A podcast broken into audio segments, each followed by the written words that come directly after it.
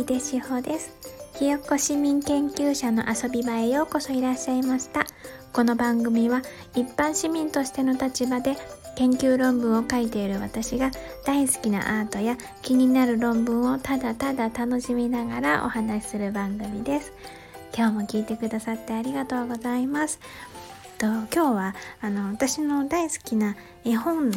のバムとケロの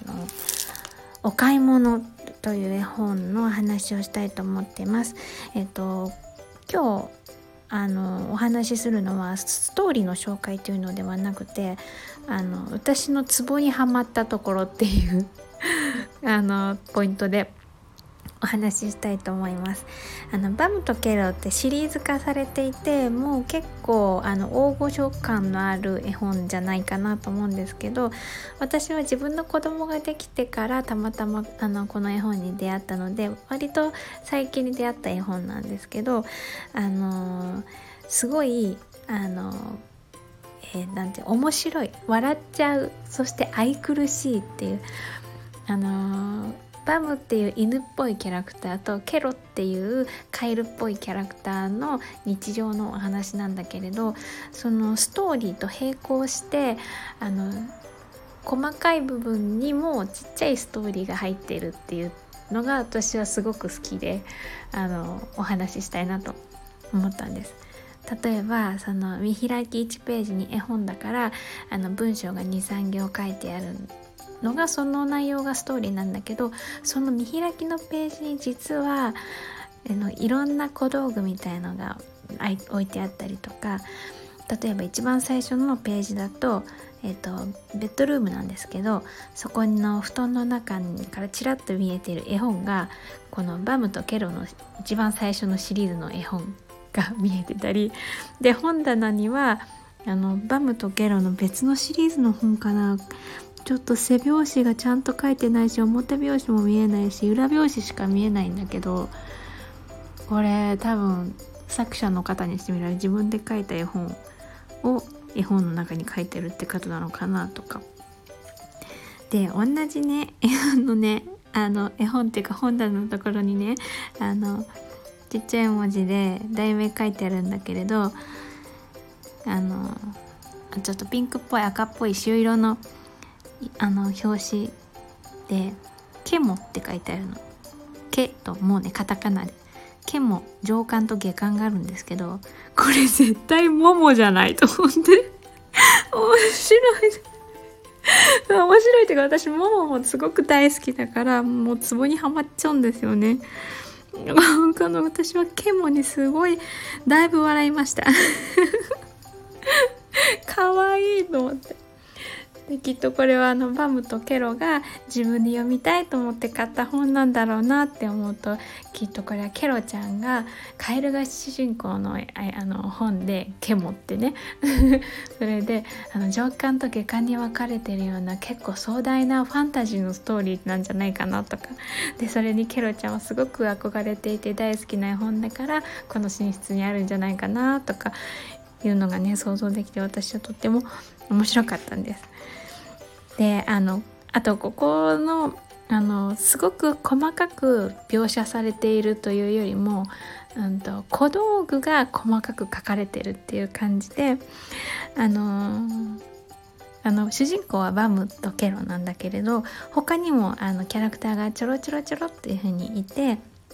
そのキャラクターたちがそれぞれ日常をそこで過ごしてる感じがするんです。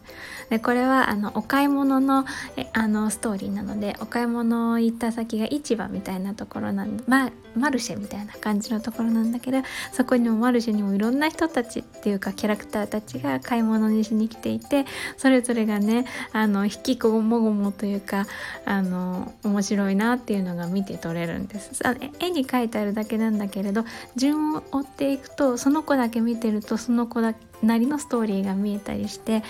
うん、とっても楽しいです。でそのうちの1個だけ紹介すると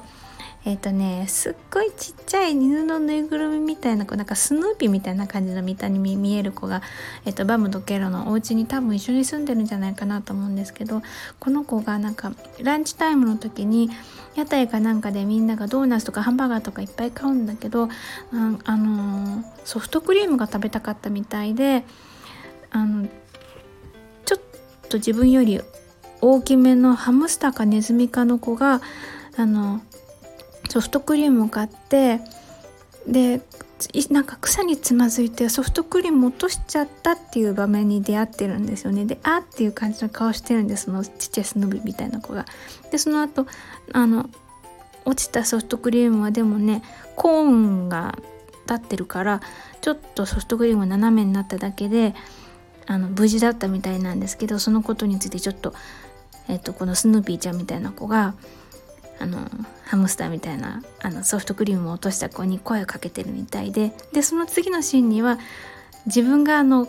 あのソフトクリームのカウンターの方に向かってってるんですよね。で帰ってきた時はねそのちっちゃいソフトクリームを頭の上に乗せてルンタルンタって帰ってきてるんです。でさあ椅子に座ろうと思った瞬間に転んじゃってべちゃってソフトクリームの方が下になってべちゃってなっちゃってあーって大丈夫？と思って。大丈夫かなと思ってそその子の姿を次に探したんですそしたら隣のページで荷車の上で空っぽになったコーンだけ見つめて座ってるその子が映ってて。可愛すぎる。もう愛しくて愛しくてって感じですよねこの子。そうもうだからこういう風なストーリーがちょっとずつちょっとずつ入ってたりしてあのとっても楽しい絵本です。で他のシリーズもこういう風なあなサイドストーリーみたいなものを楽しめたりとかする絵本だしあとはあのカラフルな絵本なのでなんか見てるだけで元気になれる絵本です。えっ、と「バムとケラのお買い物」という絵本でした。作者の方は島田由香さんですね。えー、島田由香さん素敵な作品ありがとうございました。では、えー、コメントのお返しのコーナーです。えー、っと2回前の、えー、フランスはポンポンのウルスプランの回の、えーと、コメントのお返事をしたいと思います。えっ、ー、とアズマックスさんコメントありがとうございます。館林美術館2度ほど伺いました。モリンジ？モリンジで合ってる？モリンジの駅から歩いたんですがタヌキの置物がたくさんあってワクワクした記憶がポンポンをイメージしたアトリエ空間もありぜひ行ってみてくださいね。この展示名古屋市美や名古屋市美術館市立美術館や桜市立美術館かな。桜にも来るんですね。楽しみということでいただきました。そうそうそうなんです。これえっと他にもあの回るみたいで展示展覧会がね回るみたいで私もどこかのタイミングで行けたらいいなと思ってます。すごい2回も行かれたんですね。あ私もあのとても行くのが楽しみになりました。あー早く行きたいなって。楽しみです。はずまくさん、ありがとうございました。えー、続いて、とうこさん、コメントありがとうございます。横からすみません。あ、そうそう、とうこさんはな、あずまくさんのコメントにコメントをしていただいたんですね。えっと、名古屋市美や桜にも来るんですね。楽しみです。ポンポンもオルセイもいいですよね。ということでコメントいただいてありがとうございます。そう、私、あの、オルセイも大好きなんだけど、2回目にオルセイに行った時は、っていうか、2回目ぐらいにパリに行った時、あの、空港着いた時にあのオルセイ美術館の宣伝ポスターみたいのがあってそこの一つのバージョンにあのポンポンのこの白熊ちゃんのあの作品が使われ写真がね使われていてもう私パリに着いた空港に着いた時それ見てああ私はあの白熊ちゃんに会いに来たってすごい思った記憶があります。うん、私も大好きです。とうこさんコメントありがとうございました。